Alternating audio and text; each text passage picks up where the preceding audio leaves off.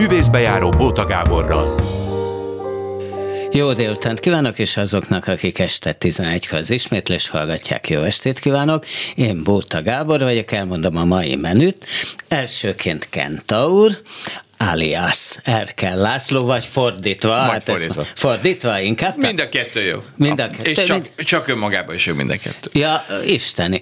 No, szóval ö, elsőként ő van itt, diszleti elmeztervező, ugye hát régebben volt minden, mert hát ugye ilyen összművészet, tehát vallott magáról, hogy hát eredetileg ugye festőművésznek ö, tanult, aztán volt zenekar, meg mindenféle egyéb más, na majd erről jól meg megbeszéljük, hogy ezek hova lettek, vagy netán még vannak is egy kicsit.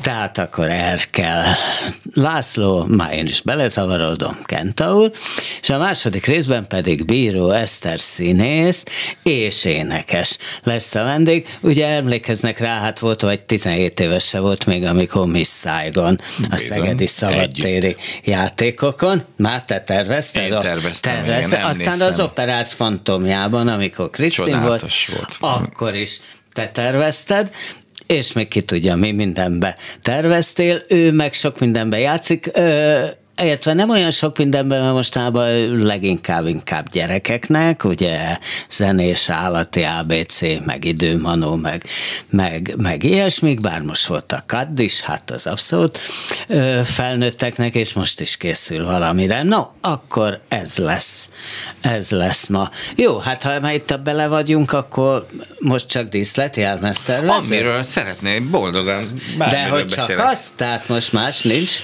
Hát most éppen, éppen festeni, festeni, festek megint. Most kezdtem el újra ö, képeket ö, készíteni. Most, most De ott mi, tartok, hogy... Miről? Hát mindig sorozatokat szoktam csinálni, és az az igazság, hogy nálam ez valahogy ö, ilyen, ilyen nem, egy, nem egy állandó az, hogy én képeket festek, hanem bizonyos időszakokban rám tör az, hogy most akkor egy újabb szériát. De ezt hogy mikor tör rád? Nem, részben biztos szabad időtől is függ, Aha. szabadabb időtől, amikor nem vagyok annyira befogva tervezőként, vagy nem vagyok sokat külföldön, mert azért ehhez ezt nem lehet úgy, hogy hazavegyek, és akkor hétvégén egy kicsit belefestek, aztán következő hétvégén még belefestek.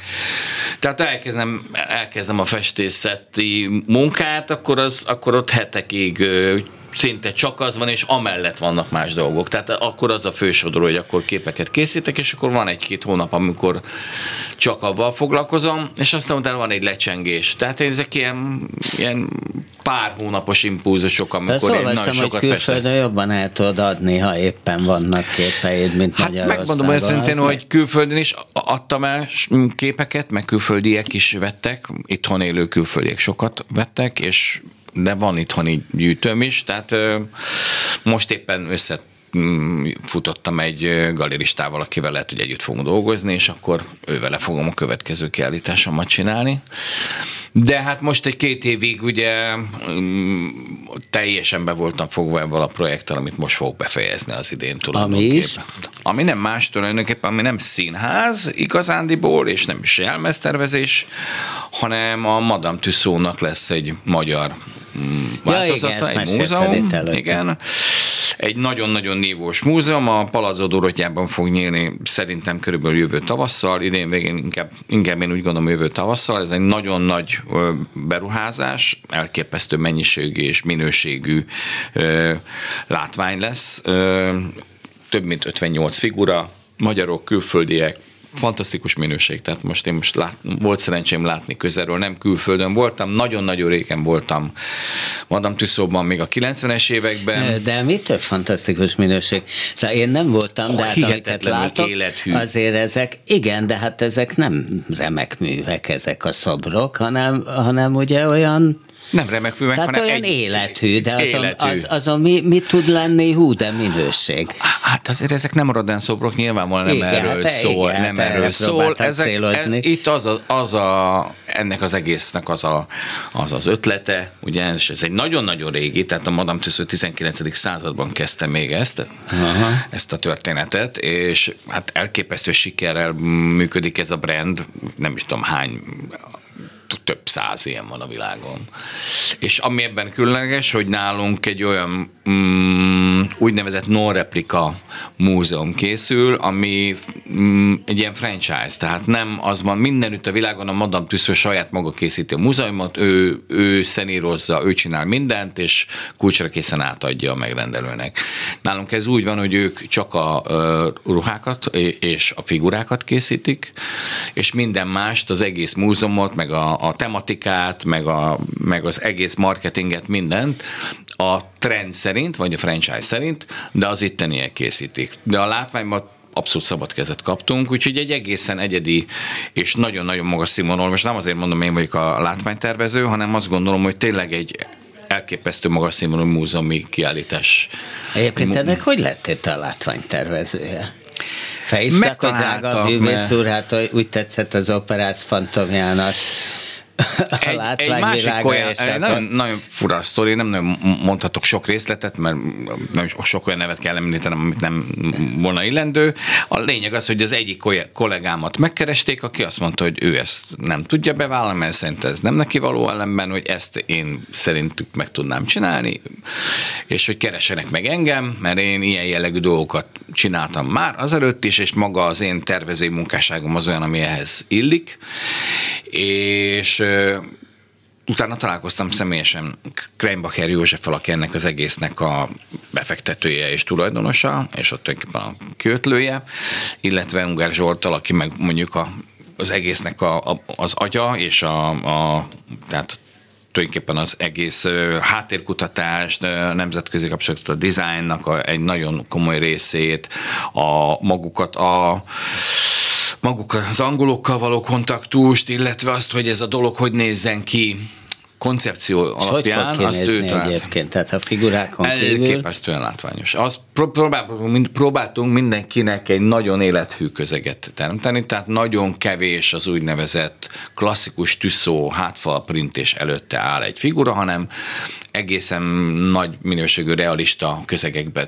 De mi ez olyan, mintha bemegy az ember egy Úgynevezett iroda... dioráma, nem tudom, hogy ez mond neked valamit. A dioráma tulajdonképpen olyan, mintha kiszakítanál egy dobozba egy pici realizmust a, a világból, és, és, és most mivel De még nem... a, a XY széke asztala, izé? Úgy néz ki, mintha azon most annyit tudok mondani, hogy van egy munkácsi helyszínünk, amit egy az egyben megcsináltunk egy munkácsi műtermet. Ki van Aha. szakítva egy tér, és akkor, amikor lefotózó, ugye ez arról szól, hogy selfie hogy selfie, hogy en, vagy engem lefotóz valaki, vagy leülök valaki mellé, aki teljesen úgy, mint ott lennék, és ez volt az alapgondolat, hogy az egészet úgy csináljuk meg, mint hogyha abban a helyzetben lennék, ott lennék vele, és tényleg egy véletlenszerű találkozás. Tehát az egész Bíró múzeum... Eszter, halál pontosan. Gyere Eszter, befelé, ne kéresd magad. Hát most erre nem jön, ott áll. Majd jön. Na jó, mindegy.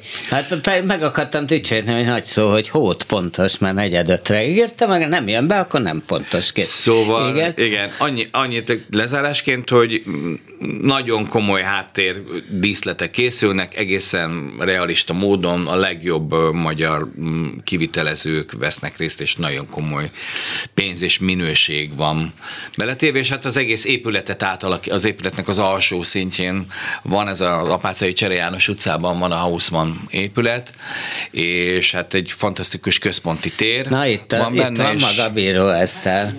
Nagyon, szia Eszter, drága. Azt mondták, hogy csak hogy roncsak be a stúdióba. Roncsak, hát ez Igen. az, be kell rongyolni, ez laza be, hely. Be, már beszéltünk rólad, hogy együtt dolgoztatok no. a Fantomba, sőt a Miss Saigonba. Igen. Na, ennyit lezárásul, hogy ez jövő tavasz, és hát és ez, ez tényleg olyan lesz, hogy oda lehet mindegyik mellé csücsülni? Oda lehet mindegyik mellé csücsülni, és az a döbbenetes, hogy tényleg 5 centiről nem mondod meg, hogy az, azt látod, hogy nem lélegzik, de annyira magas színvonalak ezek a figurák, és olyan, olyan szépen van megcsinálva, hogy teljes, teljes realizmus. Tehát hihetetlen, hihetetlenek most már. Tehát ez nagyon-nagyon-nagyon magas színvonalú lett. Ö, ebben foglalkoztam, mert ez nagyon sok, tehát 58 különböző figura van, ami tulajdonképpen azt jelenti, 58 különböző helyszínt kellett meg, megcsinálni, vagy olyan helyszínek vannak, amik komplexek, ahol több figura van, de hát az is nagyon sok mindenből áll össze. Tehát ez egy az egy nagy munka. Nagyon szép munka, iszonyú sok ö, küzdelem volt, még kialakult, mert ugye eleve hát volt egy angol mm, elvárás, akik ugye volt egy aki dolgoz már angol cégekkel, tudja, nekik van egy olyan klasszikus brandjük, akkor mindent azt szerint akarnak csinálni, de közben szeretnék, ha új lenne, de, de hogy legyen úgy, úgy új, hogy, hogy, hogy maradjon meg a régi is. Tehát, tehát ebben kibalanszíroztuk azt, amivel végül aztán mindenki nagyon boldog lesz, és azt hiszem ez egy nagyon nagy, nagy, nagy, nagy csinnadrat Na, lesz körülötte. Az, hogy itt mindenki fotózgat, meg a film, meg a tévé, meg a minden eláru, eláraszt minket ilyen, el is árul, igen, de eláraszt minket mindenféle ilyen látványjal, az mennyire befolyásolja a színházi látványtervezést? Van, aki azt mondja, hogy erre rá kell licitálni, tehát, hogy még többet kellene, és van, aki azt mondja, hogy épp ellenkezőleg, mert ebből már dögivel elegünk van, hogy itt le vagyunk vagyunk rohanva képekkel, inkább legyünk diszkrétebbek a színházba. Te mit gondolsz? Hát én azt gondolom, hogy a, a, a minimál színházi tér bizonyos produkciókhoz jó, de a de azért ennek az ideje azért ott a 70-es, 80-as, 90-es években elment. Tehát ma már egy sima körfüggöny előtt játszani, az nagyon nagyon két toleráns közönségnek két, kell két lennie. ember beszélget egy körfüggöny előtt? Nincs ilyen? Van, amikor ennél fantasztikusabb nincs a Földön, de hogy ebből egy, ez, egy, ez, ez legyen a mainstream trend, hogy mi most akkor, oké, okay, annyira jók a tévéfilmek, hogy akkor most már szerintem mi a francnak csináljuk díszletet, meg ne öltözenek jelmezben, majd, majd elképzeljük. Tehát ez egy élmény színházba menni élmény, azt gondolom a, a maga a színpadi, a, a színpadi művek is megkövetelik, hogy legyen bármilyen környezetük, ennek nem kell realistának lenni, nem kell semmi, semmiféleképpen nincsenek ilyen kötelező dolgok, hogy hogyan kell megcsinálni egy díszletet, hogy minek kell megfelelni, hogy jelenetenként kell változni, vagy egy díszletben, hogy a jelmezeknek mindenképpen azokat a figurákat kell. Tehát nagyon sok lehetőség van. Azt gondolom, hogy egy olyan erős vizuális impulzus van valójában tényleg, főleg itt a, amióta ezek a letöltős és egyéb oldalak tulajdonképpen napi 24 ére tolják a nagyon komoly minőségű vizuális anyagokat. Ez csak annyit jelent, hogy a színháznak is egy erős vizualitással kell rendelkezni, nem versenyezni kell, mert nem lehet, meg nem is, nincs is értelme, teljesen más műfaj. De te voltál, hát a Friderikus produkcióinak voltál a látvány. Én voltam, az, egy, az, is, az is egy másik szakma, ez egy másik, másik műsortípus. egyébként? Ott mindennek csillogni, villogni kell, nem? Még csak Egy nem, még csak nem? nem is, nem. Nem, azt hiszem, egyedül a padló csillogott a Sándornál. De az nagyon, de, de semmi más nem volt. Tehát ő például egy, egy ilyen, annó egy ilyen kicsit a David Letterman féle ilyen kózi, olyan volt az egész, mint egy loft lakás, onnan ki lehet látni városra. Tehát ennek mindig volt egy ilyen lazasága, tehát ez nem volt sose revű, amit a, amit a Sándornál csináltunk. Talán volt egy időben, amikor volt ez a nemzetközi műsor, most nem jut eszembe hirtelen, arra emlékszem, hogy mi volt a díszlet, hogy egy ilyen félholdalakú körül, asztal körülültek, az volt egy kicsit ilyen látványosabb, de ez nem erről szól. Tehát én azt gondolom, hogy ott is a, azok voltak fókuszban, és a díszletnek mindig az a lényeget, meg szerintem még a jelmeznek is, hogy azt olyan fókuszban, aki benne van. Tehát a, a művet, meg a, a művészeket. Tehát mindenképpen háttérnek kell lennie. Tehát az, nekem az a bajom most Nincs már. olyan, az hogy időnként el kell. Ugye szokták mondani, hogy az a díszlet, amit megtapsolnak, amikor fölmegy a függöny, az rossz de te is rossznak, mert hogy, mert hogy az, az önállóan akar szerepelni, és izé. Te rossznak tartod, vagy nem? Hát én azért láttam egy, egy pár fantasztikus díszletet, amit én szívesen állva megtapsoltam volna mégis.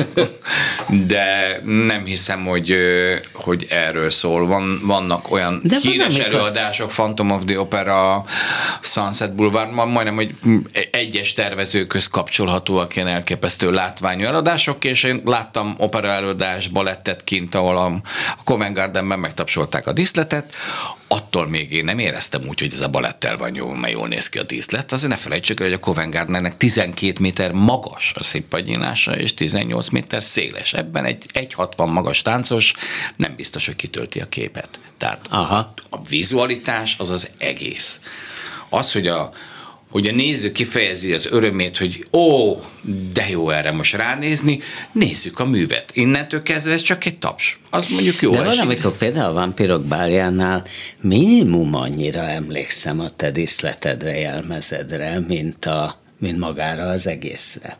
Hát ez nekem nem mondom, hogy rosszul esik. Én de, de mondom, hát az egy nagyon az, komplex az, mű, és az, az teljes, nagyon fontos bocsánat, ez egyébként. Azt majdnem olyan volt, mint egy film.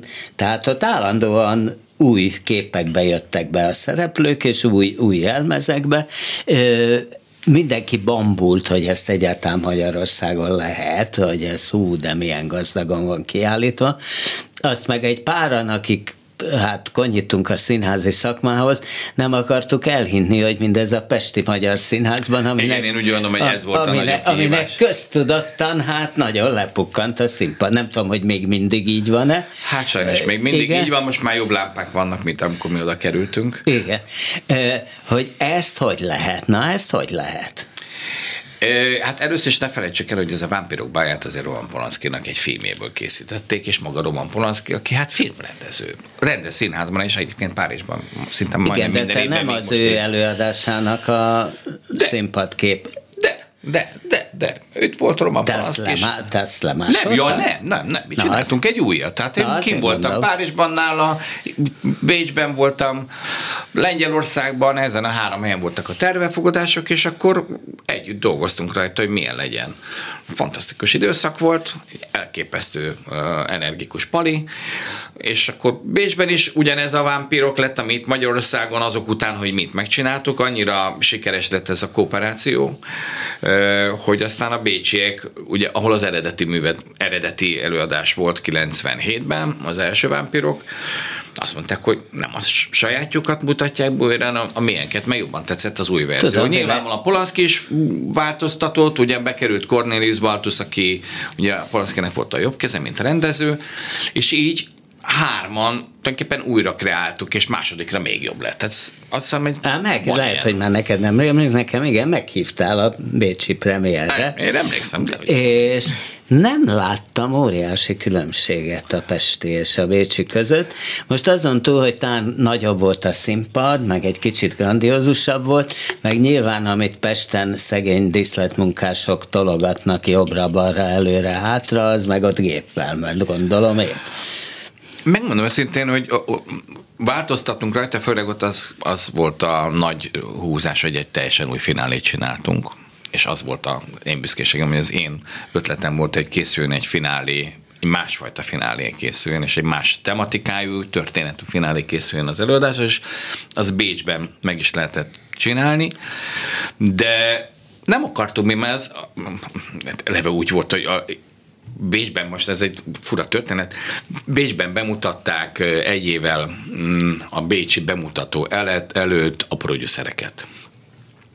Remélem Bécsiek nem hallgatják, akkorát bukott, mint az állat, szerencsétlen, eltaknyolt az első héten, egyszerűen nem mentek a jegyek, és hát egy ilyen emergency projekt volt, mit vegyenek elő, Ú, a vámpirokat nagyon szeretik a bécsiek, tényleg azt szerintem folyamatosan mehetne, tehát a, a fanatikus, a németek fanatikusak, imádják ezt a produkciót, Németországban egyébként folyamatosan megy azóta is egy színházban.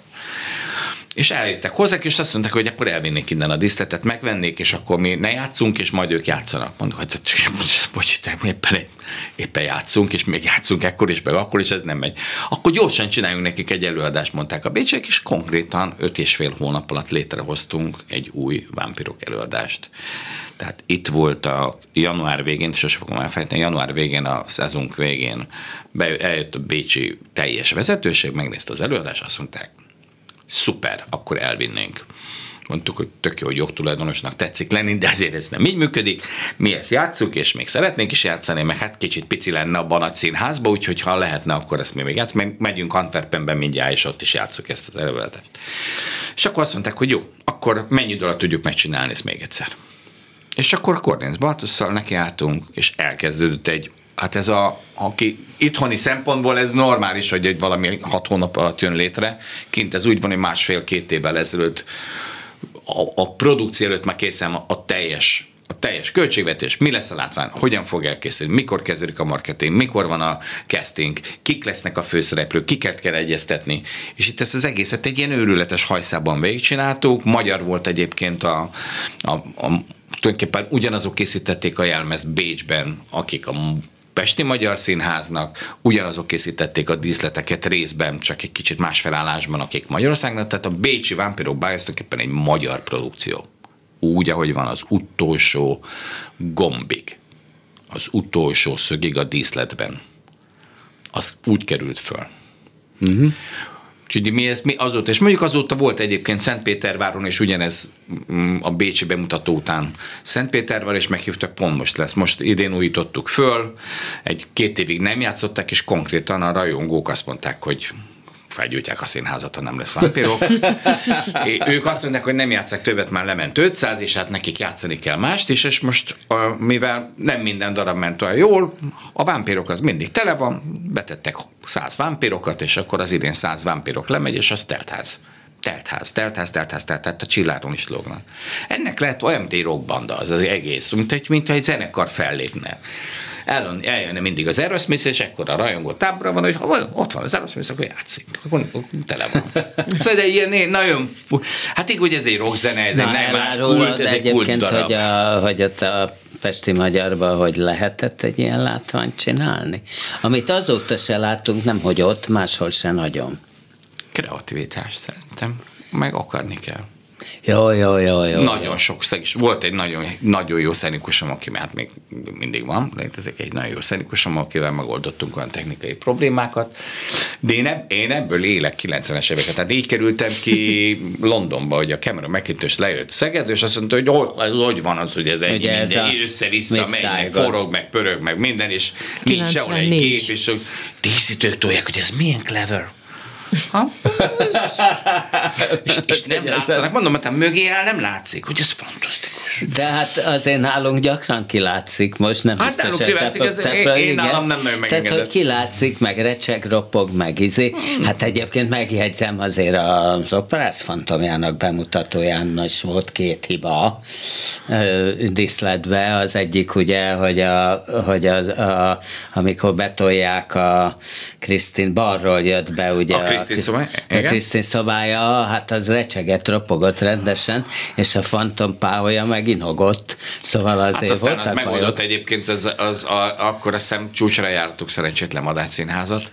Hát meg de, a, a, bemutatón, tehát ott, a, de az se előtte, volt, se utána so, nem, nem volt az, hogy megállt az előadás. De, de, de, de mert én meg, akkor megnéztem három szereposztást. És csak nálam állt meg? Nem, más, nem. De más, csak nálam, a, a megállás az csak nálad volt, de a recsegés, ropogás az volt a több. Külföldön egyébként az úgy működik, hogy a, a színpadot teljesen a produkcióhoz igazítják. Tehát nincs rajta ott egy olyan rés, ahol gurulni kell. Itt is azon, hogy a madár színpadon azért az egy, az egy repertoár színház. Egyik héten egy, egy, más. Most már az van, hogy azért szériák mennek, ami fantasztikus, tényleg hosszan ki tudják játszani az előadásokat, de kint ez azért megy olyan csendesen, majd erről van egy fantasztikus történetem, nagyon rövid lesz, mert most már hogy beszél az Eszter. De hogy ö, ö, arra van kitalálva az egész színpad, hogy a dolog működjön. Attól is meg tud állni. Nálunk meg ugye hát az adott lehetőségek, hogy tegnap itt még kiállt egy szög, mert oda be volt téve, nem tudom, a csókos asszonynak a díszlet, és ott maradt egy szög, és hát most akkor a fantomnak elakadt a kereke. és ez ilyen, és ezt el kell fogadni, és hát ugye nagyon-nagyon le vannak harcolva a színpadaink, és nincsenek, nincsenek igazándiból pénzek arra fordítva, hogy ezeket újra eles, mert időse. Talán a nemzetire építettek most a Attila felújította a színpadot, ott, ott, ott van erre pénz, de hát a Víg Színházban azt hiszem 30-40 évenként szokta színpaddeszkát cserélni. Nekem van egy régi színpaddeszkám, hát ez konkrétan egy háborús emlékmű. Hát ami abban nincs, az nem, nem létezik. És egyébként arról, hogy külföldön ilyen nem történik meg, London 1997 Sunset Boulevard, mondom, megnézem, hát azért mégiscsak ez egy világhírű darab, kaptam jegyet a Cameron mcintosh ugye nála dolgoztam, és akkor mondta, ezt nézd meg. Ugye akkor ő akkor szakítottak éppen a webbere, pont emiatt arra, miért, mert ezt is elmesélem. El, egy vasárnap délutáni előadás, csodálatos, tényleg fantasztikus, Nepé nevű világhírű tervező, a Fantomon kívül szinte mindent ő tervezett a Cameronnak, és Hát egyszer csak a, ugye ott az, az volt a híres abban az előadásban, hogy két színpad volt egymás fölött, fönt volt a Norma Desmondnak volt a, a pecója, ami hát ugye fel volt építve egy ilyen neogotikus pecó, egy ilyen rendes hollywoodi villa, orgonástól, lépcsőstől anyám és alatta játszott néha, és kibejöttek így a színpadból a képek, és néha fölment a Norma Desmond teljes háza, úgy, ahogy van az égbe, néha meg lejött, és akkor alatta különböző képek változtak, és volt egy, hogy fölment a Norma Desmond háza, és akkor lett egy utcakép, bejöttek ilyen 8 méter magas épületek, ott forogtak, pörögtek, fantasztikus, közte sét, sétált a két színész, majd egyszer csak lejött a Norma Desmond háza, csak még ott voltak a házak. Oh. És nyílt színen, mint amikor a présgépbe betesznek egyébként egy díszletet, azt láttuk, hogy kattant, recsegett, ropogott, összeakadt, minden, elkezdtek törni a díszletek, nem tudták időben megállítani. Totál sötét, klasszikus kabaré tréfa bejön egy ügyelő, így a lámpával, világít, össze-vissza, megy a fény, majd függöny, fél óra szünet, söprést, kalapálás, minden. Fölment, izé, folytatták az előadást. Másnap nem volt előadás, mert újra kellett épp. Azt a jelenetet nem játszották már, ugye? Még egyszer nem jött be, tehát az a díszlet kuka volt. Másnap nem volt előadás, de hétfőn volt. Hétfőre ja, megépített volt, nem lehet, hogy kimaradjon kettő. Uh-huh. Egészen képesztő volt. De tehát kint is történnek azért balesetek, nem csak nálunk. Na ja, szerintem maradj itt, jó? Mert itt én egymásra tudtak itt beszélni. Én nem tudok ilyen érdekes történeteket, De, mert amikor én a Sunset Boulevard láttam, akkor teljesen rendbe lement az előadás, és ámultam, bámultam. Na hát, na hát, most meg tök rendbe lemegy egy szignál, kemény Dani jó voltával, szerintem. Művészbejáró Bóta Gáborral. Mert hogy ezt itt a közepén szoktuk adni, és akkor jön Bíró Eszter, de marad, marad Kentaur. Eszter, azért azt akkor mondd el, ha már domáltunk róla. Tehát az tényleg elképesztő volt, hogy száz évig készült elő erre a fantomra. Ugye tudom, hogy az operaház, az operett színház is be akarta mutatni. És és, és végre a madács meg minden, és, men, és rögtön az első felvonás abba maradt. Hát az őrület volt. Tehát, tehát a, a, ez nyilván, én, én tudom, hogy még telefonon beszéltünk, és már fölhívtalak, hogy de mi van. És, hát, hát azt, azt képzelj, hát most neked nem mondom, mert emlékszel, én ott voltam. Te ott voltál, de szóval, hogy ezt azért elég hosszasan próbáltuk, minimum, szerintem három hónap. Három hónap. Igen, igen, igen, igen. Sem, nem tudom, tehát így ugye abból állt a, ez a szerepos azon kívül, hogy el kellett énekelni, és az életem leges-leges legnehezebb feladata volt. Hát nagyon-nagyon sokat, kész, nagyon-nagyon sokat készültem rá, és, és, és amikor nem voltam a színpadon, akkor éppen átöltöztem. Tehát mondjuk olyan 15 jelmeze van a Krisztin színnek, nem Igen. tudom. Tehát egy kék, egy, egy rózsaszín, egy fehér, egy állandóan öltözködtem, és akkor pont ez a, ez a nagy duett előtt, jól emlékszem? Igen. Nagy duett előtt rohantam be, gyorsan átöltöztem, és akkor ugye hát folyamatosan be volt kapcsolva, hogy halljam, a hogy hol, igen, hogy, hogy halljam, hogy hol, hol jár az előadás, és egyszer csak azt mondom, hogy nem hallok semmit, és nem tudom, ki volt ott velem, lehet, hogy csak az öltöztetőnő, mi van, lekapcsoltad? Ne, nem hallom. És akkor nézzük, hogy elromlott-e a hívó, vagy most mi, mi van, és teljes pánik tört ki. Mindez ugye a bemutatón, amikor ö, hát mindenki arra jött, és, és, és, és, és, és hihetetlenül készültünk rá, és előtte már lement, szerintem. Ez Lement már többször jól, igen. Már többször is, és már ilyen preview-kat, nem tudom, miket játszottunk, tehát, hogy már négy olyan főpróba szerű lement, amikor semmi nem volt, egyáltalán semmi nem történt, úgyhogy, úgyhogy ez nagyon durva volt, és akkor ugye kiment a Szerednyei, és ki volt a másik igazgató, a Lippai. Szóval, Mármint a darabbeli. Darabbeli. Darabbeli, és nagyon-nagyon jól elkezdtek valamit improvizálni, hogy hát igen, hát a, az Operaház fantomja megtréfálta itt a, a és, és, és, annyira jól csinálták, hogy először a közönség azt gondolta, hogy, hogy ez, ez, benne van, ez benne a, van a darabban. az előadásban. Aztán, amikor már összehúzódott a függöny, és akkor talán a Szirtes Tamás is kijött a függöny elé, hogy akkor mindenki sok szeretete várunk egy pesgőre, vagy valami, igen. akkor rájöttek, hogy hoppá, ez, ez most itt valami. De igen, sokkoló volt, de, de azért egészen más ezt úgy megélni, hogy közben tudod, hogy ez egy, ez egy produkció, ahol a háttérben dolgoznak 150-en is, majd valaki biztos, hogy meg fogja oldani. Tehát én úgymond csak a főszereplő voltam, és vártam, hogy majd megoldódjon, és aztán egyszer csak ment tovább a történet. Ez most csak azért mondom, mert most nagyon sok olyan produkcióban vagyok benne az elmúlt időszakban, amiben nagyon kevesen vagyunk, és ha én nem oldom meg, vagy a, aki mellettem van, vagy a másik, akkor az akkor nem fog meg. Nem. Így van. Tehát, hogy ez úgy értem, hogy a, a maga bonyolultságával egy, egy, egy, egy olyan dolog, amikor igazából a főszereplő megvárja, hogy akkor kialakuljon, és valaki megoldja érte. És tudtam, hogy meg fog oldódni, hát ott te is ott voltál, rengeteg ember volt benne, és hát... Te egyébként rohangáztál színfalak mögött? Tehát te hátra megyek, persze segíteni, nem, nem hisztizni, nem segíteni. És mibe tudtál segíteni? Olyankor az organizáció tulajdonképpen megnyugtatni mindenkit, és akkor, hogy arra fókuszáljunk, hogy mi a probléma, hogy lehet legjobban megoldani. Ami egyébként az ilyen elakadásokban a fantasztikus, az ilyen gigszerekben, hogy a közönség elképesztő türelmes. Megvárja, amíg megcsinál, és olyan boldog, amikor utána újraindul, és akkor tulajdonképpen dob egy 5-10 százalékot a sikeren, hogyha volt egy ilyen katasztrófa, egy ilyen tényleg egy katasztrófa, és utána lemegy jól, azt olyan hálásan és olyan elképesztő együttérzéssel meghálálja pluszban a közönség, hogy ezek az előadások általában még nagyobb sikerűek, amúgy ezek a kis gigszeres előadások, úgyhogy ezek, ezek, ezek részei szerintem a színháznak, szerintem biztos, hogy a Shakespeare is földölt néha egy oszlop, meg feldölt a koporsóval együtt szerencsétlen Rómeó. Tehát azért ez, ez, ez azt hiszem benne van ebben a műfajban. Ennek pont az a szépsége, ugye, hogy mindig az, az, volt, és élő. akkor, akkor történik. Hát, nem lehet kivágni, letakarni. Szerintem, hogy a Covid-ban pont ez volt a, a furcsa nekem ezekben az elő, ilyen felvett előadásokban, hogy, hogy ugye föl vannak véve, nem és, színház. és nem színház, ez nem ott történik. Ott így, van, így van, így Az a színház, hogy igen. ott vagy, igen, kész. Igen, Minden igen. más, az, az annak rögzítése, meg lehet nézni, meg élvezni is lehet, de az, az nem, tehát a igen, lényegé veszi Hála jó Istenek képzeld, de hogyha ezt online meg lehetne oldani, akkor itt lenne a világ vége, de én azt gondolom, hogy a színház megint nagyon reneszánszát éli. Tehát tehát itthon is a külföldi barátaim, akik most Angliában élnek és dolgoznak, azt mondják, hogy tele vannak a színházak. Hát Annak ellenére, hogy kisebb a turizmus Angliában, már. annyira lelkesen mennek az emberek és akkor ilyen helyekre szeretnek járni. Valahogy a színházban meg is nyugtatja őket, ki tudja kapcsolódni, tehát ez az egész két éves bezártság, félelem, minden az ott valahogy így fel tud oldódni. Tehát ezt a varást szerintem nagyon kevés ugyanúgy a rockkoncertek is, annyi, szerintem az életben nem volt ennyi zenész.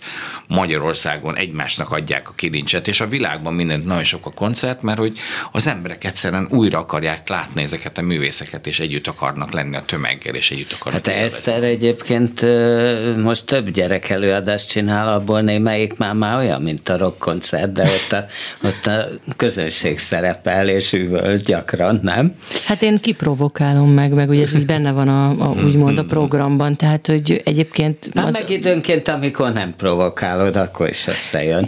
Hát igen, de azért elárulom nektek csak így halkan, így magunk között vagyunk úgyis, csak hárman, hogy, hogy, hogy, azért, hogy azért, ugye azért most már egy olyan tíz éve képzeljétek el, tíz éve zenélek gyerekeknek is, úgyhogy ilyen hosszas ideje, és, és ez alatt az idő alatt, hát nem tudom hány száz, még az is lehet, hogy már ez, ezres, nem számoltam össze, hogy hány, hányszor játszottam a gyerekeknek, de hogy az a tapasztalatom, hogy ezek az előadások, persze benne van az improvizáció is, hogy, hogy néha egy-egy gyerek olyat szól be, amire muszáj reagálni, és nagyon jó irányba viszi az előadást, és kell is, hogy bele tudjanak avatkozni, de azért van egy dramaturgiája ugyanúgy, mint egy színházi előadásnak, és nem azt mondom, hogy fúra meg van az egész írva, de föl van építve, és tudom, hogy mik azok a pontok, amikor leesik egy picit a gyerekek figyelme, akkor, akkor van valami, amit vagy mondanak, vagy csinálnak, vagy mutogatunk együtt, hogy valami, és mi az a pont, amikor fölállítom őket, mi az a pont, amikor leültetem őket. Tehát nagyon-nagyon hát fontos ez. meg meg is tornáztatod őket. Mi általában.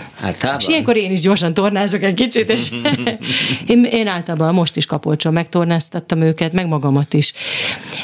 Most voltál most, most voltunk, igen, kétszer is voltunk Hölgyében. két különféle műsorral, igen, és, és, és hát nagyon-nagyon jó, és én nagyon élvezem, mondjuk pont az idei évem ez most pont nem annyira gyerek produkciókról szól, mert ez, ez az az év, amikor egy kicsit elkezdtem visszatornázni magam abba, hogy, hogy felnőtteknek is zenéjek, mert az elmúlt években ugye nagyon nagy hangsúlyt fektettem a, a, a gyerekzenékre, a gyerekkönyveimre, a gyerekprodukciókra, ugye egy tévésorozatot is sikerült összerakni, és most eléggé elkezdett hiányozni az a része az életemnek, amikor este játszom, és, és, és nem, nem reggel kelek fél hatkor, és már délben már otthon ebédelek, hanem, hanem, hanem úgy este is, hogy felnőtteknek is, hogy olyan De dolgokról azért tudok. hagyjuk ki, hogy Kapolcson volt egy roppant híres fellépésed. Hát így van, így van. Hány évvel ezelőtt?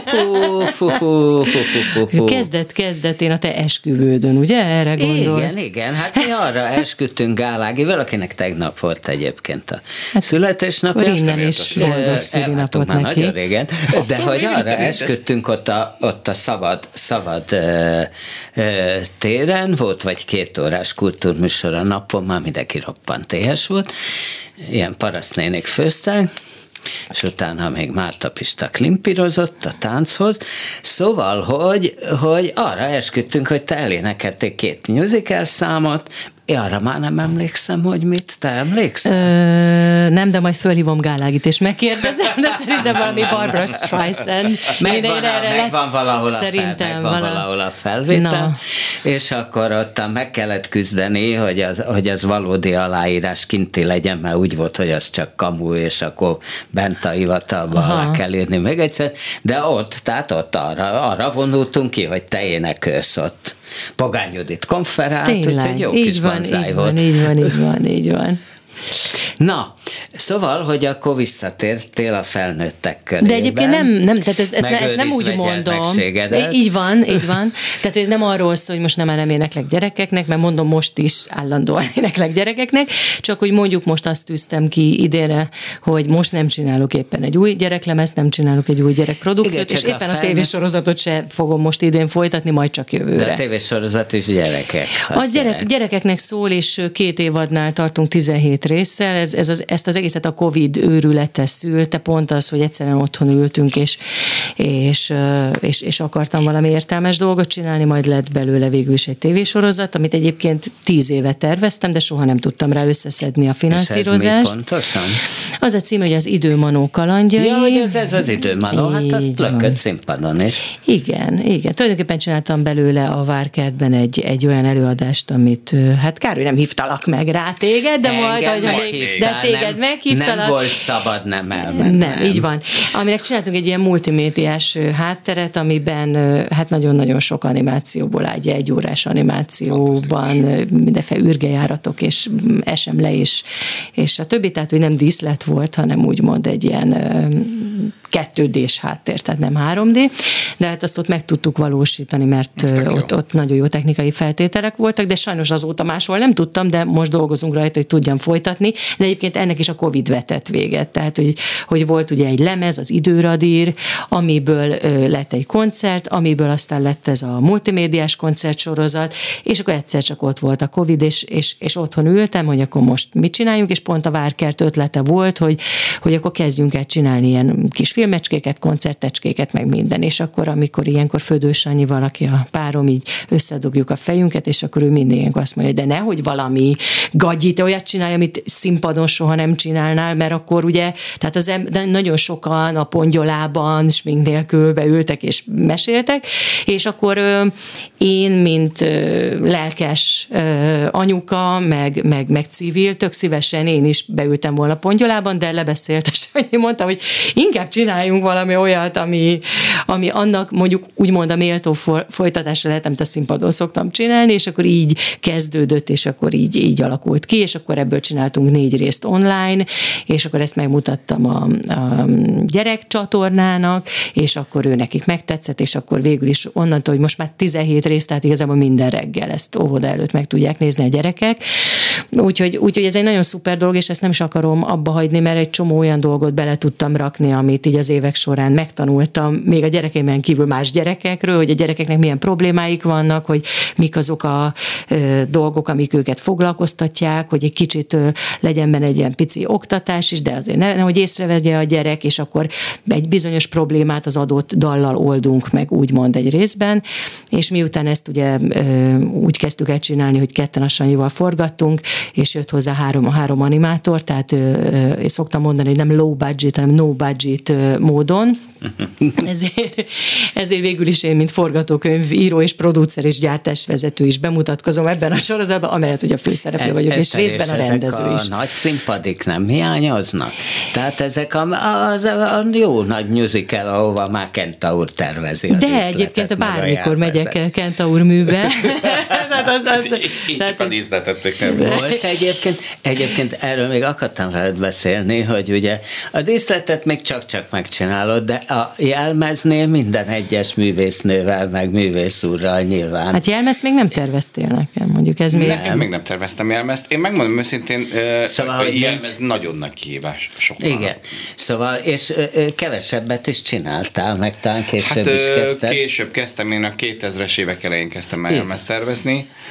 Ö, nagyon élvezem, mert most már azért például a Queennek a musicaljéhez most mint jelmeztervezők kértek fölként, és... De hogy ott mindenkire ilyen. egyedileg izé, és nyilván mindenkinek van happy hogy emelt Van, ki a terekát, takard el a, jó, nem hogy a kilóit, nem tudom én, mit csinál. Mondjuk voltam, ugye attól, hogy, hogy nagyon sokáig álltam színpadon, mint zenész, Aha. ráadásul egy olyan zenekarban, akik nem csak álltak a színpadon és teppesztett lábbal énekeltek, hanem tényleg a saját projektjeimben is, meg a stb. és ott Aha. mindig produkciók voltak. Aha. Tehát kicsit egy ilyen happening, egy kicsit színház, kicsit ez, mint a, mondjuk úgy, mint ahogy a KFT korai korszakaiban volt.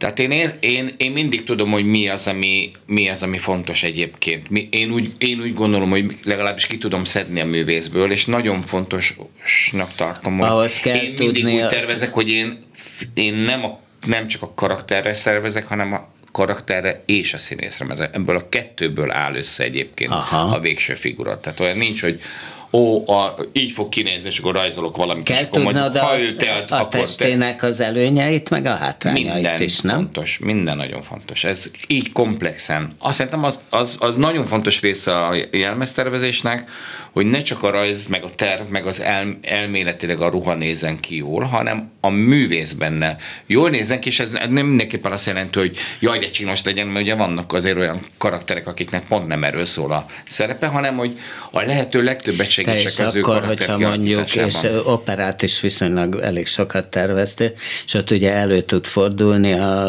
musicalbe is, ugye a kettős, hármas, négyes, akár hányas szereposztás, amikor ugyanazt a szerepet két egészen különböző karakter játsza, Ö, tehát az egyik mondjuk 200 kiló, a másik meg 55, ö, akkor mit csinálsz? De közben a ruhának elvileg ugyanannak kell lenni a kétszere, vagy Úgy nem? alakítom a ruhát eleve, hogy mind a két karakternek jó legyen. Tehát másképpen formálom meg, de ugyanarról, tehát a kép, amit látsz, az ugyanaz. Most mondjuk pont nem lesz kétszerre posztás, most készülünk a Verdi Attilára Margit szigeten, ami auguszt, augusztusban lesz bemutatva. Egyébként egy fantasztikus mű, nem szokták olyan sokat játszani, de hát most egy kitűnő tím, és a teljes operakórus, meg neki, hogy hatalmas, hatalmas előadás lesz a Margit szigeten, nem látványos, érdekes mondom, pont nagyon kevés díszlettel, itt elsősorban jelmeztervező vagyok, ugyan a, a vizuális látványért felelő Madár nevű nagyon jó nevű light designer és video designer kollégám fogja készíteni a háttereket, mert egy, egy ilyen nagy virtuális tér, de padlótól oldalfalig minden Aha. ledből lesz, és hát ebben lesz egyébként egy klasszikus, romantikus történet. Egy, én egy csodálatos műnek tartom. Nagyon érdekes, hogy ugyanezt már itt egyszer megcsináltam.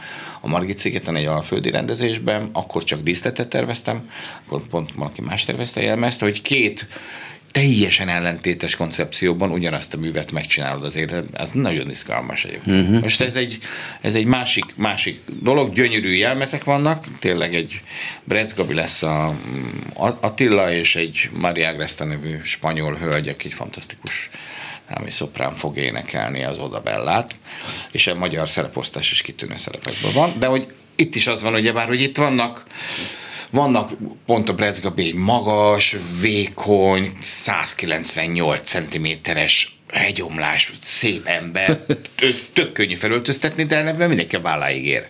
Tehát ott az van, az van, hogy ugye az oda bellát, aki egyébként egy, nem egy nagyon nagy darab hölgy, hanem egy, egy telt karcsú spanyol, vagy azt hiszem spanyol, nem, vagy azt nem tudom, hogy portugál vagy spanyol, de azt hiszem spanyol énekesnő, aki meg a válláig ér. Nekem valahogy úgy kell felöltöztetnem, hogy ezek a kontaktusok ne, ne, ne, ne vesszenek valami nagyon furcsa helyzetbe, tehát én biztos, hogy kénytelen vagyok a szerencsétlen művésznőre ráadni egy magasabb sarkú, emelt talpú valamit, mert akkor a különbség a két énekes között, hogy ezekkel, ezekkel is foglalkozni kell, hogy a magasságok, hogy a karakter, hogy egyenlőek legyenek. Ezt neked volt ilyen élményed? Bocsánat, nyilván, Na, hát te is játszottál többes szereposztásban. Azt hiszem már a Miss saigon is, ugye a klasszikus volt Csengeri Attillával, de hát aztán azt nyomtad. Persze, de mondjuk ez, mm, most nem akarom a partneremet rossz helyzetbe hozni, de hát volt olyan hát elő, előadás, ahol én, aki egyébként egyáltalán nem vagyok annyira magas, mert 165 centimmel azért, de nem is vagyok alacsony. Nem. Szóval volt olyan, olyan fiú partner, aki mellé bizony nekem lapos sarkú cipőt kellett azért fölvennem, hogy őt ne hozzam rossz helyzetbe, és ez egy picit magasabb legyen nálam. Mondjuk a Csengeri Attilánál ilyen problémám nem, nem volt nem például. de igen, ez, ez nagyon-nagyon-nagyon fontos, nagyon fontos. És színészileg nem tud zavaró lenni, hogy egyik nap ez, ebbe vagy szerelmes, másik nap abba, harmadnap abba. Nem, nem, hát egy, a musical az, az, az ilyen, tehát hogy... Hogy, hogy az egy üzem, az egy ipar, egy kicsit, kell venni, kicsit nem? olyan meg, amikor ö, egy ilyen nagy produkcióban veszel részt, akkor előre tudod, hogy akkor ott most három passi lesz, te is, te is három vagy, és, és, és, és, három. és mindenki három, és, és hogy igazából az, hogy te most, ne, meg, De meg amúgy a musical műfaja... nem piszkálja, ezért, ha, tehát, hogy hogy ugye a Hoffi szokott poénkodni abban, hogy egyszer megbetegedett, és akkor elmaradt az előadás, és valaki megkérdezte a pénztár, hogy mi megy helyette. Tehát, hogy nem, meg a Gálvölgyinek is mondta a Kazimír, hogy hát apuskám olyan színész legyen, hogy ne, ne lehessen lekettőzni. Tehát nem zavarja a hiúságodat, meg a nem tudom mit, hogy hát ez is bemehet helyettem, az is be, adta a közönség még ugyanúgy jön, minden megy, ha lebetegszel, akkor is meg lesz, mert a sónak mennie kell. Ez egy, ez egy ilyen Időmanóban nem fog helyetted Biztos, bejönni hogy senki, nem. akkor az elmarad ha beteg vagy. Igen, igen, igen. Hát korábban, hogyha még zavart volna esetleg, akkor lehet, hogy akkor ö, de persze, persze, hát ez a híres, híres történet a Barbara Streisandről, aki 21 évesen hatalmas sztár lett a Funny Girl-ben, és játszott. Ezt ismeritek, ezt a sztorit? Nem. Te ismered, de azért elmondom, mert más oh, nem ismeri, és már játszott egy éve, már, már, már leszerződtették, hogy Hollywoodban mindjárt forgatják a filmet, természetesen ő fogja játszani, és, és már marhára unta. Tehát az, hogy, az, hogy heti hétszer ugyanazt a karaktert kell, de Ilyen majd, volt veled és kint Volt nekem is ilyen, tehát, tehát, tehát, tehát, hogy tényleg gyár, gyár egy idő után, de aki aznap este látja, az, a, annak az ugyanolyan jónak kell, hogy legyen. És akkor egyszer, és, és volt egy understudy, egy második szereposztás, aki, aki tudta ezt a szerepet, de soha nem játszotta, mert hát a Barbara játszotta. És akkor egyszer elunta magát, és beteget jelentett, és beugrott a, a nő a helyébe, és azért úgy otthon ült, és nem érezte annyira jól magát, és akkor fölhívta a színházat, hogy na, milyen, milyen volt, és hogy volt ez siker, és mondták, fú, hatalmas siker, baromi nagy beugrás, ünneplés, virágcsokrok, minden. Másnap már meggyógyult gyorsan, és, és onnantól kezdve soha többet nem adta át a lehetőséget. Tehát sajnos ez egy ilyen műfaj, hogy más is tud jó lenni benne. Tehát nem mondom azt, hogy amikor más, más eltelt tíz év, és egyszer csak hallottam, hogy, hogy újra bemutattátok a Miss Saigon-t az operetbe is, hát hogy nem, senki nem tisztelt meg annyira, és most már hogy elmondhatom, mert azóta megint eltelt 15 év körülbelül, hogy mondjuk legalább a bemutatóra, vagy bármely előadásra, hogy ezt gyere már megnézni, vagy valami. És, és ugyanolyan rohadt nagy sikere lett, mert ugyanolyan csodálatos volt a díszlet, a, a, a következő kimek is fantasztikusak mert, voltak. megnézted? Vettél egyet? Nem, nem, nem, én megnéztem volna, ha engem bárki fölhív ja, ja, telefonon, ja. hogy figyelj, gyere már, nézd már meg. meg nem de nem, vagy nem jutottam senkinek az eszébe, vagy azt gondoltam, hogy biztos úgy se jönne, vagy mit tudom én. Szóval a lényeg az, hogy ez ez tényleg egy ilyen műfaj, tehát show must go on, figyelj, mással is ugyanolyan nagy sikerű volt ez a darab, mint velem, az, hogy aki akkor látta Szegeden, az még talán még mindig emlékszek, valóban szoktam emberekkel találkozni, akik oda jönnek az hozzám, egy, hogy még az mindig. Egy produkció volt, ugye, Hát aki ott volt, és aki, az, az csodálatos volt, de látod utána, működött máshol is, más szereposztással is, persze ugyanolyan jó kis díszletekkel és, és, és jelmezekkel, úgyhogy ez egy ilyen... Működött kisebb díszlettel, Kisebbel is, nagyon nagyobbal is, a zene fantasztikus. Az nyomni. Hát most éppen Szentpéterváron egy, én például most Szentpéterváron mm, volt bemutatóm múlt ősszel, Misszágomból, ahol egyébként most nem díszletet terveztem, talán én voltam a jelmez tervezője. Egy japán származású, tényleg így, így sikítom van egy originálisan Japánban született, Németországban élő Yoko Sayama nevű fantasztikus tervező, egy nagyon modern díszletet készített hozzá. Ugyanaz volt a rendező, aki a vámpíroknak, a Cornelius Barstus, tehát aki mm. a Polanskinak volt a jobb keze, és csináltuk egy teljesen új előadást, és én, én most a, eddig soha nem készítettem misszájó jelmezeket, hát az nagyon nehéz lett. nagyon nehéz volt, és fantasztikus volt egyébként az, hogy oroszul milyen jól működik ez a darab. Azt már, hogy az oroszok hogy vették egyébként, hogy egy olyan darabot csináltunk, vagy mutattunk be nekik, ami azért nem mutatja azért ezt a kommunista rezsimet úgy a lehető legjobb oldaláról, hogyha finoman akarok fogalmazni. Annak volt egy ilyen furcsa visszhangja, de közben ez ugye Szentpéter az egy ország az országban, tehát az egy más kultúrkörök, ezt sokkal jobban értékelték, és hát nagyon érdekes volt, hogy kaukázusi hölgyek voltak a vietnámiak, tehát csupa mongol, meg, meg grúz uh-huh. lányok voltak egyébként a vietnámi lányok a színpadon, és ott az oroszok játszották az amerikaiakat, és, és fura, fura. Van egy ilyen fura szituáció, és oroszul énekelt az amerikai főhős. Nagyon izgalmas volt. Na, ezt ennek még nem beszéltünk, hogy most a Városmérő színpadon voltak add is. Igen. Igen, igen, igen. Amit nyilván nem lehet annyiszor játszani, mint egy gyerekprodukciót, meg Nem, de musical. hatalmas öröm nekem, hogy mégis egy kisebb turnét szeptemberre össze tudunk belőle hozni. Úgyhogy, sőt, az egyik egy nagyon érdekes dolog, a félig rokoni szálak kötnek a kamarazenekar nevéhez, mert ugye Erkel, Erkel Ferenc kamarazenekarra lesz közös, ami, ami azért fantasztikus, mert eredetileg, amikor a... Leszármaz származott, ugye? Hát, aki nem tudta esetleg. Tehát a Sanyi, amikor megírta szintén a Covid-ban ezt a Kádis című művet, akkor először egy 60 tagú szimfonikus zenekarra írta, aztán le kellett redukálnia, és, és most fog először úgy megszólalni Biatorbágyon a kamarazenekarral, ahogy mondjuk a Sanyi eredetileg elképzelte, aztán játszuk még Pécset, meg Debrecenbe, úgyhogy ez, ez, ez csodálatos, hogy igen, hogy ezt én is azt gondoltam, hogy talán egyszer el fogjuk játszani a Dohány utcai zsinagógában, de azóta már Győrben is játszottuk, meg a Városmajorban is, meg lesz ez a turné. A, a zsinagógában. A zsinagógában. És Debrecenben is. És De... akkor leszel még, a muszáj fölgyorsítsam, mert már alig van idő, már, már érkezik is, ha jól látom, szabados téma hírekkel, hogy még Szenes Hanna is leszel pillanatokkal. Igen, hát ez, ez is egy két éves projekt, nagyon kevés díszlet elemmel.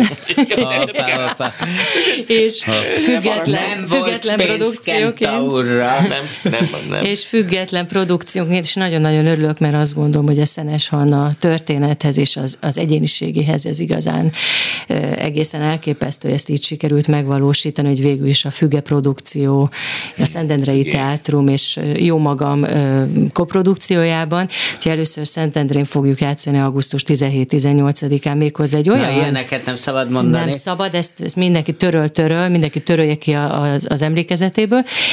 Egy olyan udvarban, ami, ahol eddig még nem voltak előadások Szentendrén, akkor mindenki nézzen utána, hogy miről is beszélek, és aztán egy hónap később lesz. Festő nek volt az az udvara, ugye? Véletlenül, Véletlenül de igen. nagyon a Na, központi részén, Szentendre központi részén, és aztán egy hónappal később a Jurányi Kamara termében lesz a budapesti bemutató. Na, szuper.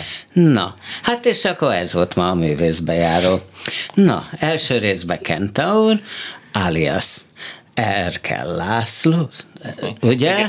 Ha csak Kentaurt mondasz nekem, az is. Ha csak Kent, a, tehát az első részben a csak Kentaur volt itt, a második részben a Hú de Bíró Eszter ö, volt itt, és akkor szerencsére csak Kentaur ö, maradt. A Hú de Kemény Dániel ott a hangpult mögött most is áldásosan tevékenykedett. Hát én változatlanul csak Bóta Gábor voltam, ha van kedvük, hallgassák meg az ismétlést este 11-kor, és a Hú de szabados tímeát pedig a hírekkel a viszonthallásra.